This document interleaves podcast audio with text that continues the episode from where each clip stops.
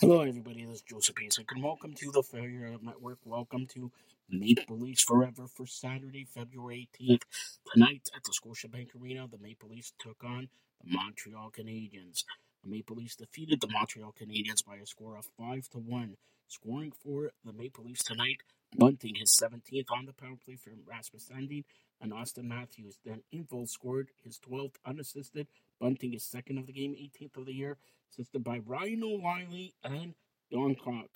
Then William Nylander scored his 31st, assisted by Giordano and Matthews, and then Kampf scored his fifth from Rasmus Sandin and Engvall.